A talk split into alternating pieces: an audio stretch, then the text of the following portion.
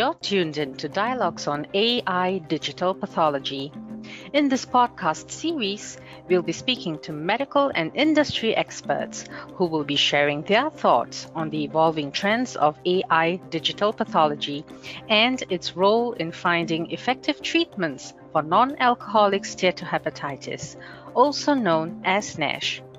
Thank you for listening and enjoy the podcast.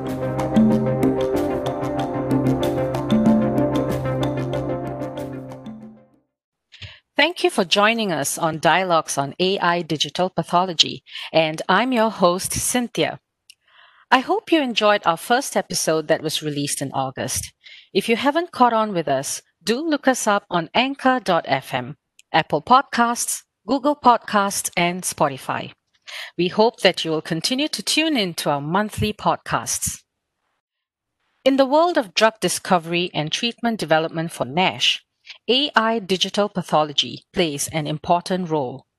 NASH is a globally prevalent liver condition that awaits an FDA approved treatment, and there is a strong need for clinical trials to be empowered by biopsy based data that is consistent and fully quantitative to determine treatment efficacy. In each episode, our guest speakers will share their thoughts on AI digital pathology in NASH, followed by a Q&A segment where our guests will be commenting on pre-submitted questions from the industry. If you have questions for our future guests, do send an email to us at info at histoindex.com.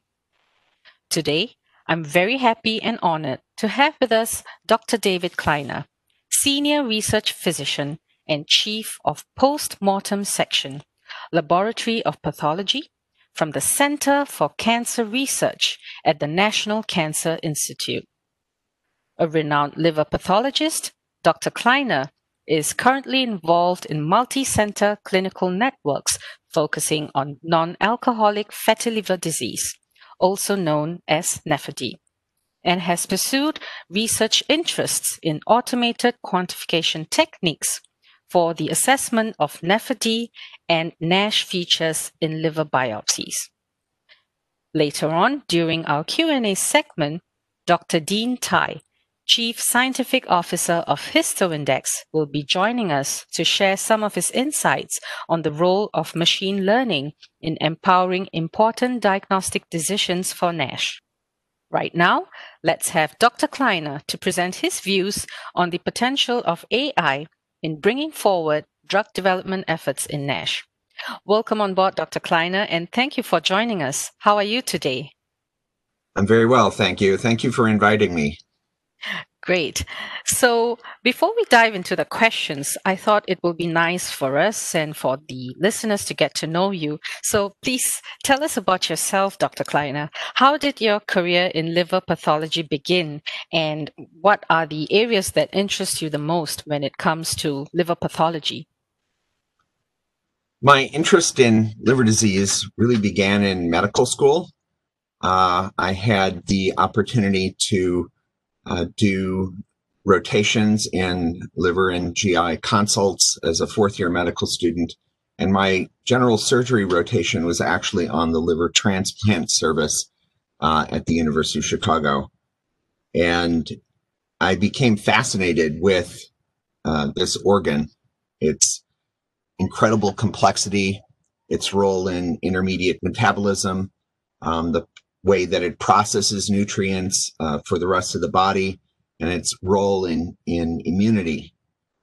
Uh, and then when I went on to a residency in pathology, I carried with me my interest in liver disease and had the opportunity to work with some really fantastic hepatologists here at the NIH.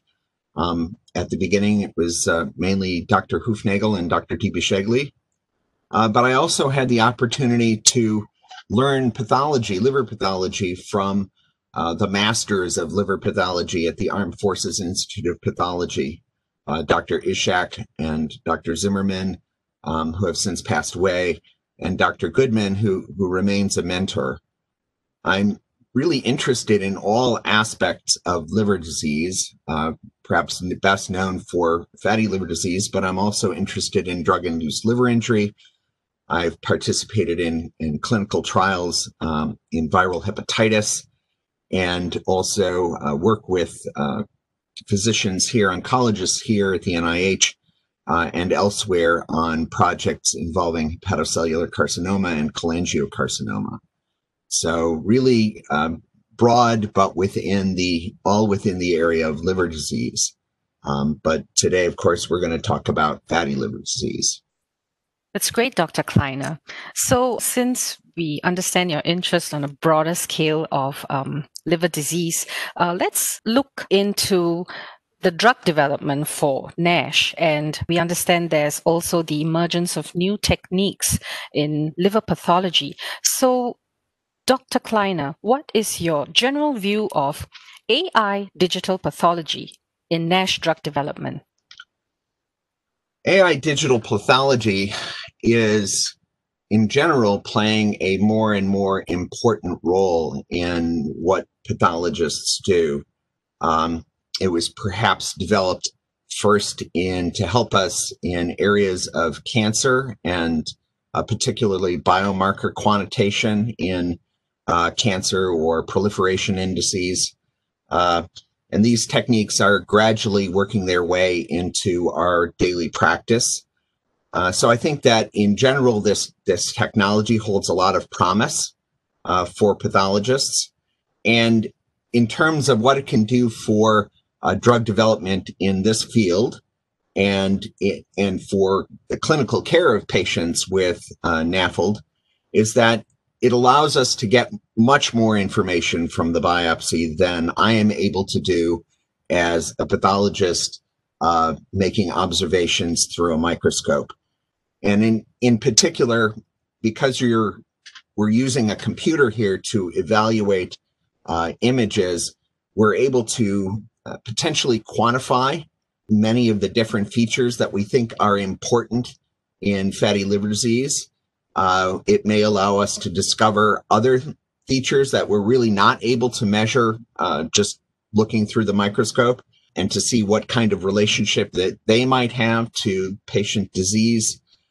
And the other thing that AI digital pathology can do is uh, quantify relationships. So it can tell us uh, how close objects are to one another, the general relationship of different structures uh, to one another. And I think those things are also helpful in understanding the, the natural history of the disease as the liver becomes more and more distorted over time. Um, and all of these things, I think, play a role in monitoring uh, patient outcomes in uh, drug development for uh, NAFLD. Um, changes in the biopsy may vary with different medications. Uh, one medication may be very successful at changing the character of the steatosis or reducing the total amount of steatosis, while others may affect fibrosis. And it digital pathology asks allows us to ask much more specific questions about what exactly is changing in the biopsy. And for instance, one might ask, are there certain parts of the fibrosis that are disappearing uh, more quickly in response to a successful drug intervention uh, than other parts of the fibrosis? Uh, or is the ballooning change more responsive than the inflammation? Um, and I think that kind of information can both help us uh, learn about the drugs that we're trying to use now in clinical trials, but also help us uh, develop new therapies for the future or even combine therapies that might have different effects. And I think that for pathologists, this offers a tool for us to provide a lot more information about the liver biopsy to both our clinical colleagues and to pharmaceutical companies. And so to the extent that we can apply this technology and understand what it's telling us um, and apply that knowledge to particular clinical situations, I think that's all a good thing. And um, it it's part of the promise of this technology. So, in terms of getting more information about the disease and in providing an additional layer of information in the assessment of NASH. In terms of therapeutic uh, intervention, um, Dr. Kleiner, what is your wish list when it comes to this matter? What do you think AI digital pathology can do to provide this additional layer of information? Uh, with respect to fatty liver disease, uh, the first goal of AI digital pathology has been to replicate the semi-quantitative scores that uh, we're already doing um, by our human observations. And the reason for doing this is that uh, there's already a lot of literature out there on the semi-quantitative scores. And so we, we have an idea as to their importance and the relationships that they have with one another. So as a first goal, um, that has been um, what what we have tried to do with digital pathology. And currently, uh, we do have pretty good tools for quantifying steatosis and fibrosis, providing overall quantification over an entire cross section of the liver biopsy. Um, and the reason that we were able to do that pretty quickly, actually, for those two features is that there's really quite a high level of agreement on what constitutes a steatotic vacuole. And there are helpful stains and other features that help us pick out the fibrosis. So for instance, one can use a Sirius red stain to, to specifically stain the, um, the collagen with a high signal to noise ratio. Uh, and you can also use physical characteristics of the collagen in other techniques uh, in order to highlight individual collagen fibers or collections of fibers. Um, but one could go beyond the first step of uh, overall quantification to measure additional quantities. One could look at the distribution of the steatosis across the liver lobule, how much of the steatosis is close to the central vein or close to the portal area, uh, what's the vacuole size distribution, um, and what could we learn from that that would help us uh, both evaluate drugs or recommend particular drugs for patients, um, as well as measure response. And in the same way, fibrosis in NASH in particular is a very complicated uh, phenomenon. It's much more complicated than uh, what we see in viral hepatitis, which is a simple process of uh, periportal fibrosis, followed by uh, bridging fibrosis between structures to finally cirrhosis. In fatty liver disease, we have this additional uh, feature of perisinusoidal fibrosis that's occurring um, a little bit ahead of, but also simultaneously with periportal fibrosis. You may have bridges that consist of networks of these, uh, of perisinusoidal fibrosis. So, so fibrosis is very complicated and AI digital pathology can tease apart the different aspects of fibrosis. You may be able to quant separately quantify the amount of fibrosis that is present in the in this perisinusoidal compartment, um, separate from the larger quantities of collagen that might be uh, present within portal areas, around the edges, or in large bridges uh, stretching between structures. Um, and these things may tell us about drug effects. Now, there are some other processes that we know are important uh, in in assessing the biopsy, ballooning and inflammation, um, where we're working on on techniques now in in digital pathology to measure these, uh, and they present us with more challenging issues of uh, recognition of the the actual uh, target feature, the balloon cell, or quantifying the inflammation.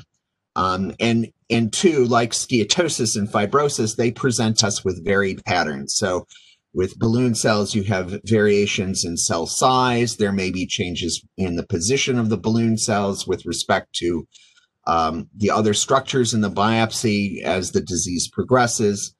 Uh, and with inflammation, you might be you know, worried about cell density in particular foci, what's the composition of the inflammation, how many lymphocytes, how many macrophages, how many other cell types might be present, and what's the balance of portal and lobular inflammation. And we would like to be able to quantify these things as well as what we can do for uh, steatosis and fibrosis.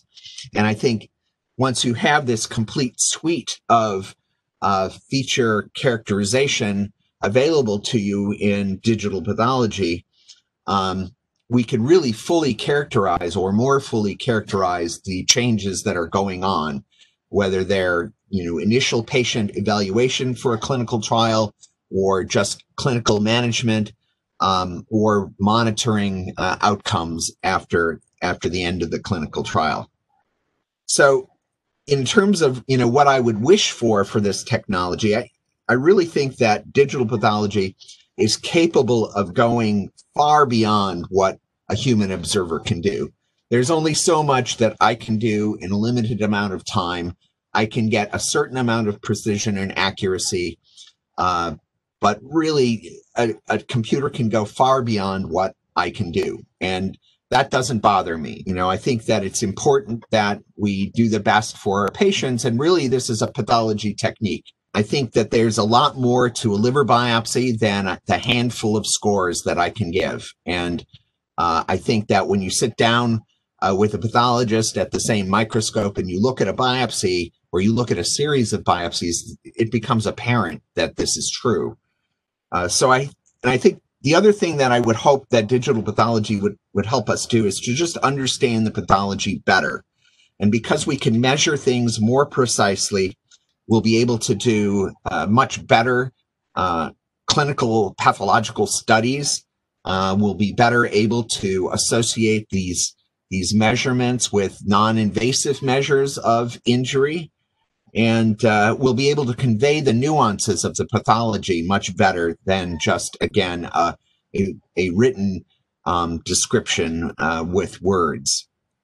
Um, so you know these are the things this is the promise that i think that ai digital pathology holds uh, both an expanded role in in drug development as well as a tool for pathologists to use in their everyday practice it's really um, heartwarming to to actually hear a clinician speaking about how digital pathology can actually link the importance of a liver biopsy and how it actually helps the patient.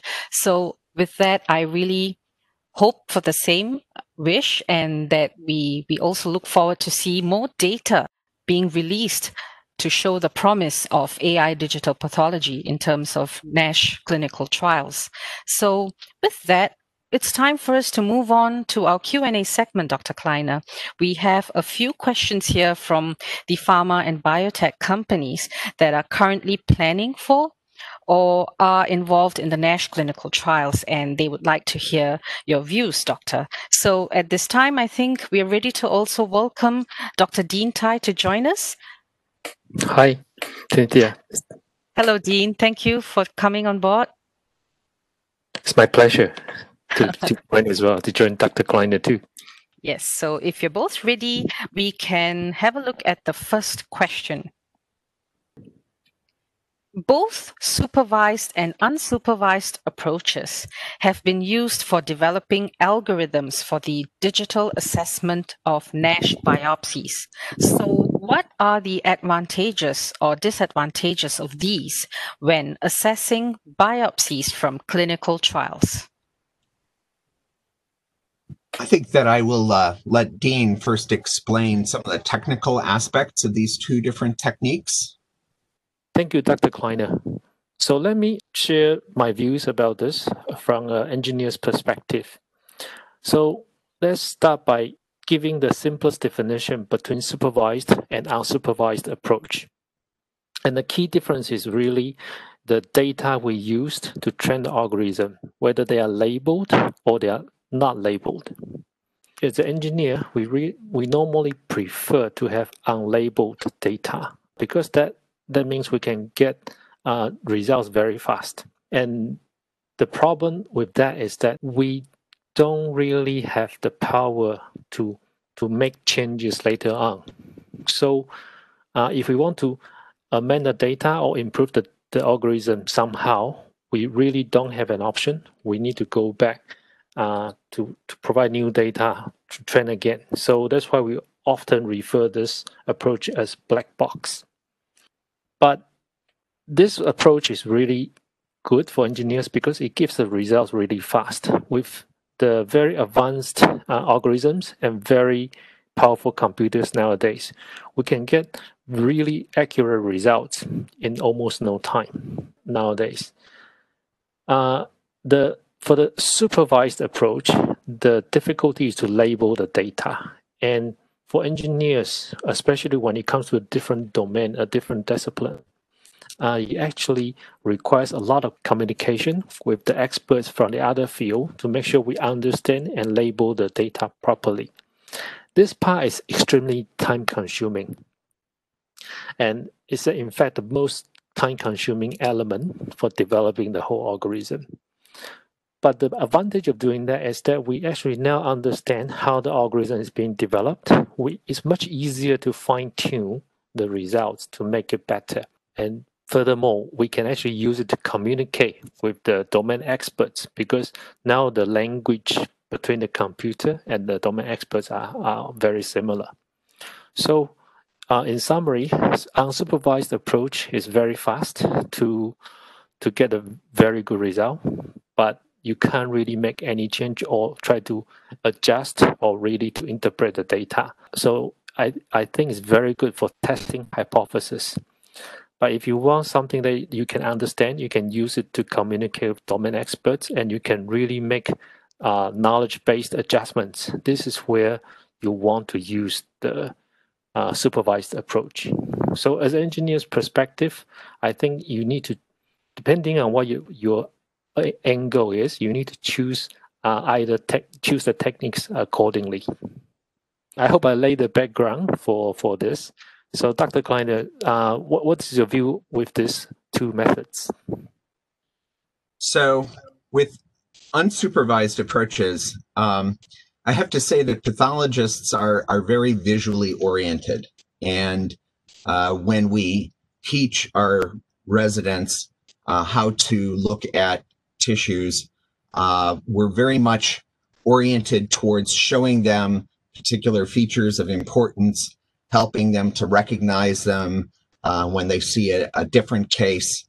And unsupervised approaches, because they leave that that middle part completely unknown, they may give us the answer, but it makes us very uncomfortable because we can't we can't tell how the the algorithm is is working. And so I think pathologists are much more comfortable um, with supervised approaches, even though it's incredibly time consuming for us because we have to annotate the images with um, by labeling the, the features uh, what they are.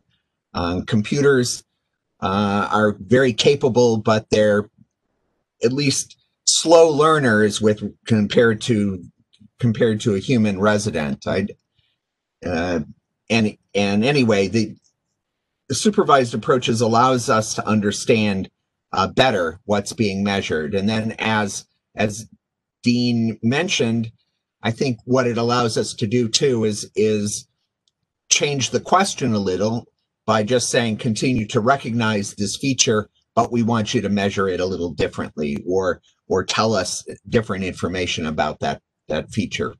And so, uh, so for, for uh, pathologists and, and I think ultimately um, for pharma and and for clinicians, we want to understand what the algorithm is is telling us and what specific features it's focusing on. Yes, yes, and I, and just to kind of uh, follow up on your earlier wish list, I think if you want the AI to help to provide additional insights, uh, this is the part where you you you need supervised uh, algorithm because only then you are able to uh, communicate and, and comprehend the results from the algorithm. So So I think uh, I think in particular for the NASH drug development at at this point, uh, we should should probably uh, leverage more on the supervised approach. I would agree. Thank you both, Dr. Kleiner and Dean, for your comprehensive explanation on these two supervised and unsupervised approaches, in addition to the advantages and disadvantages when assessing biopsies. Now, looking at our next question, is AI better for one of the components of the NASH activity score and or fibrosis? And how can it enhance the risk stratification of patients with NASH? I'm not sure that better is is the right word here. Here, I think the technology is is further along in development with respect to steatosis and fibrosis. As I mentioned before, it's it's much easier to get agreement on features um, defining individual steatotic vacuoles, distinguishing them from the other uh, sort of clear spots in the in the biopsy. And for fibrosis, there are multiple methods of analysis available that can be used to correlate with one another um, and to, to measure the collagen content and layout in, in the biopsy. And so, and also, as I mentioned before, inflammation and ballooning are more difficult. Um, but really, if you want to risk stratify patients based on disease activity, uh, ballooning and inflammation are probably uh, the most important um, features relevant to that part of the equation. So with ballooning, you know, we, what we focus on as pathologists is uh, generally size and number of, of balloon cells, uh, but balloon cells are really part of a continuum. So it's it's easy to point them out, photograph them for textbooks when they're large, uh, when they have prominent Mallory bodies in them but really they exist along a, a, continuum from those very obvious cells to cells that are nearly uh, the same as a normal hepatocyte. So there there must be a natural progression of cells as they degenerate into this um, abnormality that we recognize. And the same way with inflammation. Inflammation, uh, when what we recognize and score is not just single inflammatory cells, but but collections of inflammatory cells uh, built up in particular formations. So, uh, and the composition of those uh, foci of inflammation may be different. And so uh, they may look different to a computer depending on how many macrophages there are relative to the number of lymphocytes, whether there are eosinophils or, or plasma cells present that may also alter things. And the relative density of the inflammation may vary uh, across a portal area, for instance. And what we don't know about either of these features, although we think that sort of total quantification is important, uh, and that's certainly a first step. Uh, we we don't know that some of these other features, um, you know, is is the absolute number of cells that are affected by ballooning change more important than say having a few cells that are really really obvious. Um, and the same way with inflammation. Does it matter if it's more parenchymal than portal? Does the ratio of lymphocytes to macrophages make a difference? So, so those are things that would be nice to to quantify and and to get better at risk stratification for disease activity or the NAS score.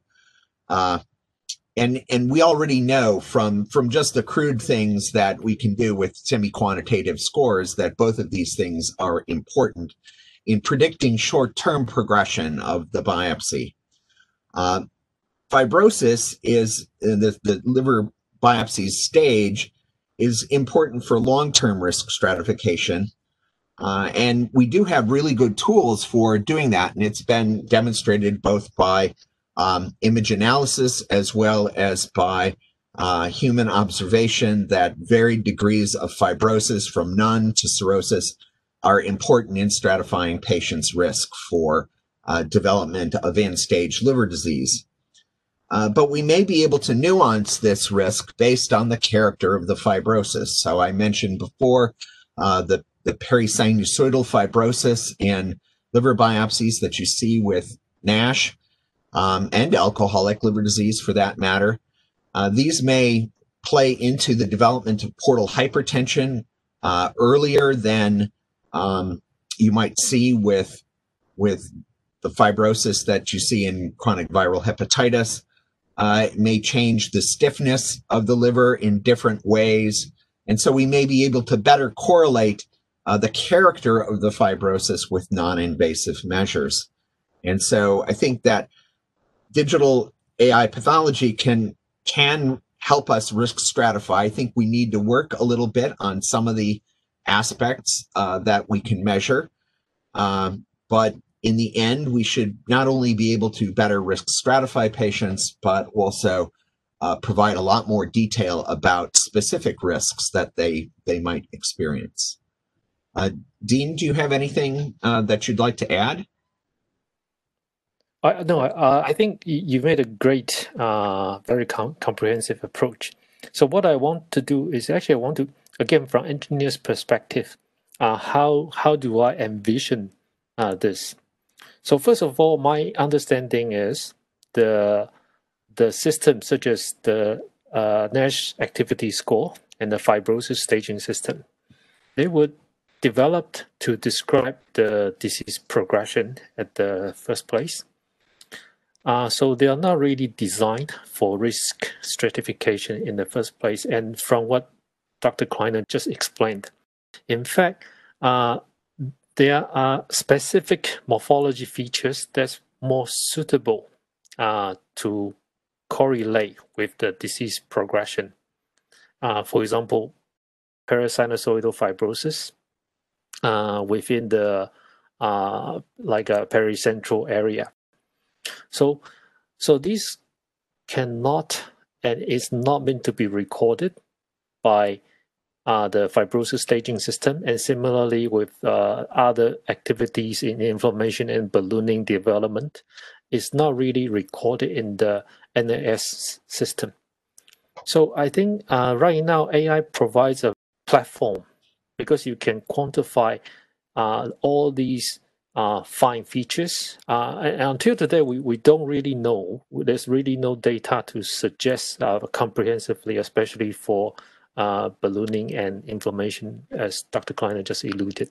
But I think AI would be a great tool for us to to try this out. And I, am actually uh, very excited because I think this data will come out very soon with uh, the, all the clinical trials that's happening. And I think this will be a, a million dollar question for all these drug developers if AI can provide such details for a better risk stratification for the benefit of the patients.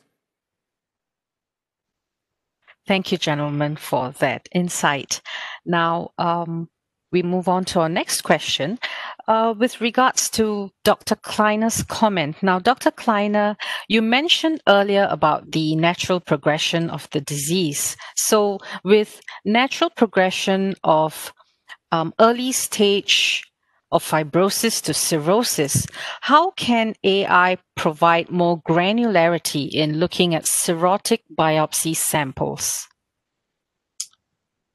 When evaluating cirrhosis on a liver biopsy, um, there are still a number of features that one can look at, uh, but it's really important to understand what outcome is important. Uh, there are a number of things that patients with cirrhosis are at risk for. Uh, decompensation, uh, cancer, and it's important to know that at that point, while the liver biopsy can stratify um, things, and there are actually tools out there uh, to sort of stage beyond the initial appearance of cirrhosis. Um, I think digital AI pathology might be able to do this a little bit better. Uh, we already know that, um, of course, cirrhosis is part of a continuum. Um, you can measure the size of the fibrous bands, the nodule size, um, the amount of vascular remodeling, and and like in other areas, AI may be able to tease apart these important features and look for improvement and worsening. We we do know from from just sort of quantitative uh, collagen uh, image analysis that uh, fibrosis does increase even within the stage of cirrhosis. But beyond that quantification, how is the fibrosis changing? Is it becoming more organized? Um, do we gradually lose that perisinusoidal fibrosis as these little strands of collagen get incorporated into larger bands? What kind of change is happening? And I think when you look at clinical trials for patients with cirrhosis, uh, much of the time we're trying to to get an idea of whether the intervention is causing the cirrhosis to to reverse in some way. And there are clinical outcomes that one can measure. One can look at portal uh, portal pressures. Uh, one can look at the rate of, you know, to see if we've altered the rate of progression to uh, decompensation. But I think digital AI pathology can can give other hints. So, does the drug break up the collagen cross links? Uh, do we see a reduction in the uh, quanti- quantity of fibrosis even within the stage of cirrhosis? Uh, do we see uh, new buds of hepatocytes growing within fibrous bands, which has been considered one of the ways that uh, cirrhosis can reverse? And so, beyond the semi quantitative staging that a human could do, digital AI pathology can again get at some of these finer details and help us understand uh, even if even if the stage doesn't change uh, within the context of a clinical trial, we may be able to tell sooner if the drug is having the desired effect. Uh, you know, cirrhosis may take multiple years to uh, reverse, and we may need to know an answer sooner than that that we're having the effect that we think we'd like to have in these patients. So, so I do think that um, digital AI pathology can can play a role in uh, further evaluating cirrhotic liver biopsies um, and uh, telling us information about uh, potential regression as well as potential po- progression. Um, Dean, do you have yes. anything to add to that? Yes, so, yes, if I may. So, so in fact, to me, the most immediate application for AI is actually in the area of cirrhosis. So, uh, in fact, uh, I have a I have experience in this back in ten years ago, uh, when we first work in the the AI development in pathology in liver pathology. At that time, we we saw uh, perisinusoidal fibrosis within these uh, cirrhotic livers.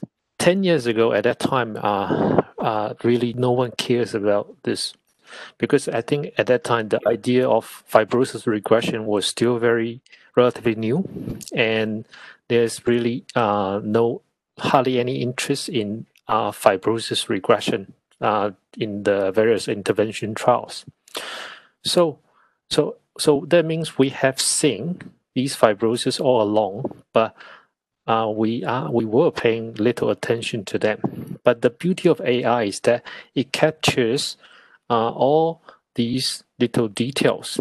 And again, if it's being supervised uh, approach, we actually can see, we can we can physically see what they what they are, where they are. We can quantify them in a meaningful sense. So another example, which Dr. Kleiner just mentioned, like the budding, uh, which is one of the the possible uh, the the reason for regeneration uh, we actually can see that some of the uh, fibrosis around the budding, and it's probably around the portal tracts, for example. So the question is, how would this fibrosis look uh, in the cirrhotic livers? And and these are the information that the AI can provide, uh, and this information uh, we can actually later on come back and and look this will not only help us to to uh, better define or understand the the both the progression and regression uh, within the cirrhotic liver, it actually allow us to to uh, later on come back when we have the intervention in particular. We can actually reference back to this earlier data and compare that with the, the patients with intervention. So I think what I want to say is, uh, I think uh, in the cirrhotic uh, cases, it's actually one of the immediate uh, area where AI can provide uh, very meaningful insights. Thank you, gentlemen. Now we are at our final question. We do see that with an FDA drug approval in the near future for NASH, there will still be biopsy needed for indeterminate assessment by non invasive approaches in this gray zone so, how do you see the future of a clinical workflow where AI digital pathology works side by side with the pathologist? I think it's important to reflect on how other ancillary uh, techniques have been brought into pathology. Um, over the last 50 years or so, we've seen uh, the rise of immunohistochemistry, um, molecular methods, both uh, evaluation of DNA and RNA. And these methods often begin in research labs, but when they becomes clear that they're clinically useful, uh, pathologists have incorporated these techniques into their uh, everyday practice workflow. Uh, and as scanning of biopsies and other specimens becomes more routine, and the images become generally available uh, quickly and in high quality, uh, pathologists will want to use AI tools to provide more information on what they're reviewing. Uh, if nothing else, to save them some time. Uh, no one, no one wants to count mitotic figures when you can ask the computer to do it for you. So, what the way that I envision this happening, uh, say in my own workflow, is that I will get a case, I will review the biopsy for evidence of disease, and then I will apply the appropriate tools. And with respect to uh, AI digital pathology um, and fatty liver disease, I may ask the computer to uh, provide this basic quantitative information uh, about steatosis and inflammation, ballooning, fibrosis, and, and perhaps other features that we may discover are in, of importance. Or I may apply it in other diseases. So one could apply the same kind of technology to autoimmune hepatitis, uh, to chronic cholestatic liver diseases to provide similar levels of added inflammation that can be then incorporated into the report. So just as we incorporate molecular results or the results of immunohistochemical stains into our reports, um, this AI information, this quantitative information can be brought into the report. Um, the role of the pathologist is then to interpret the information in the clinical context and uh, provide a comprehensive report to the uh, the clinician. And I think that this will um, as we bring these techniques into our daily practice, be it in liver disease or some other field, um, this will allow better, more individualized patient management. Um, and, you know, as you mentioned, the, the need for liver biopsy in fatty liver disease uh, may never go away completely.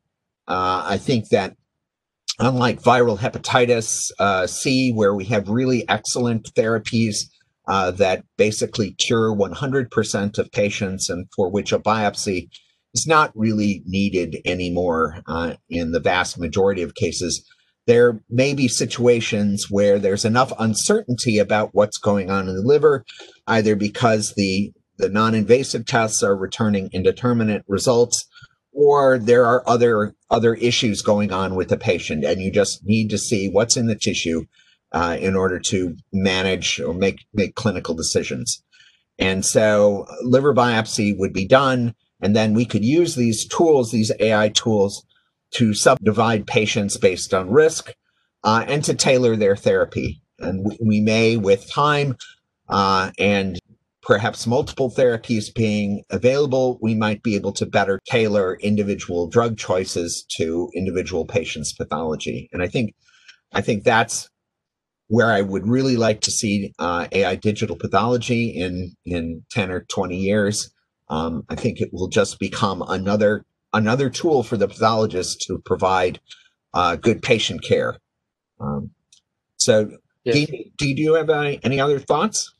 Yes, in fact, I I always like to uh, to tell people about a, a, very good example of how AI is integrated into uh, real life uh, work. It's actually the autopilot system in commercial flights. So nowadays, these pilots, when they are flying the commercial flights, the autopilot system took a lot of the operations from them. So in this autopilot system, uh, they make the mass majorities of the decisions and operations. But while they do that, the pilots sitting there, they need to uh, monitor, they need to understand what the autopilot system is doing. And if needed, they do need to take over to the control to fly the plane. Or if there is this gray zone, uh, like you do, you're not sure whether it is the right decision. So, so now you actually see a very uh, successful uh, example of how the AI helps a profession.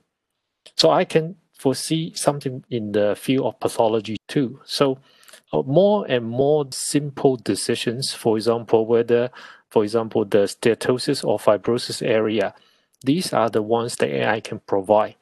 Then the pathologist can uh, with better quantification data and provide a better interpretation and provide better services for both the uh, now recently is for the NASH drug development and later on, of course, for the patient care. So, so to me, that's a very good example how I see the AI digital pathology in the future. Thank you, Dr. Kleiner and Dean. And um, I must say that was a very interesting analogy of the autopilot system used to describe um, the potential of AI.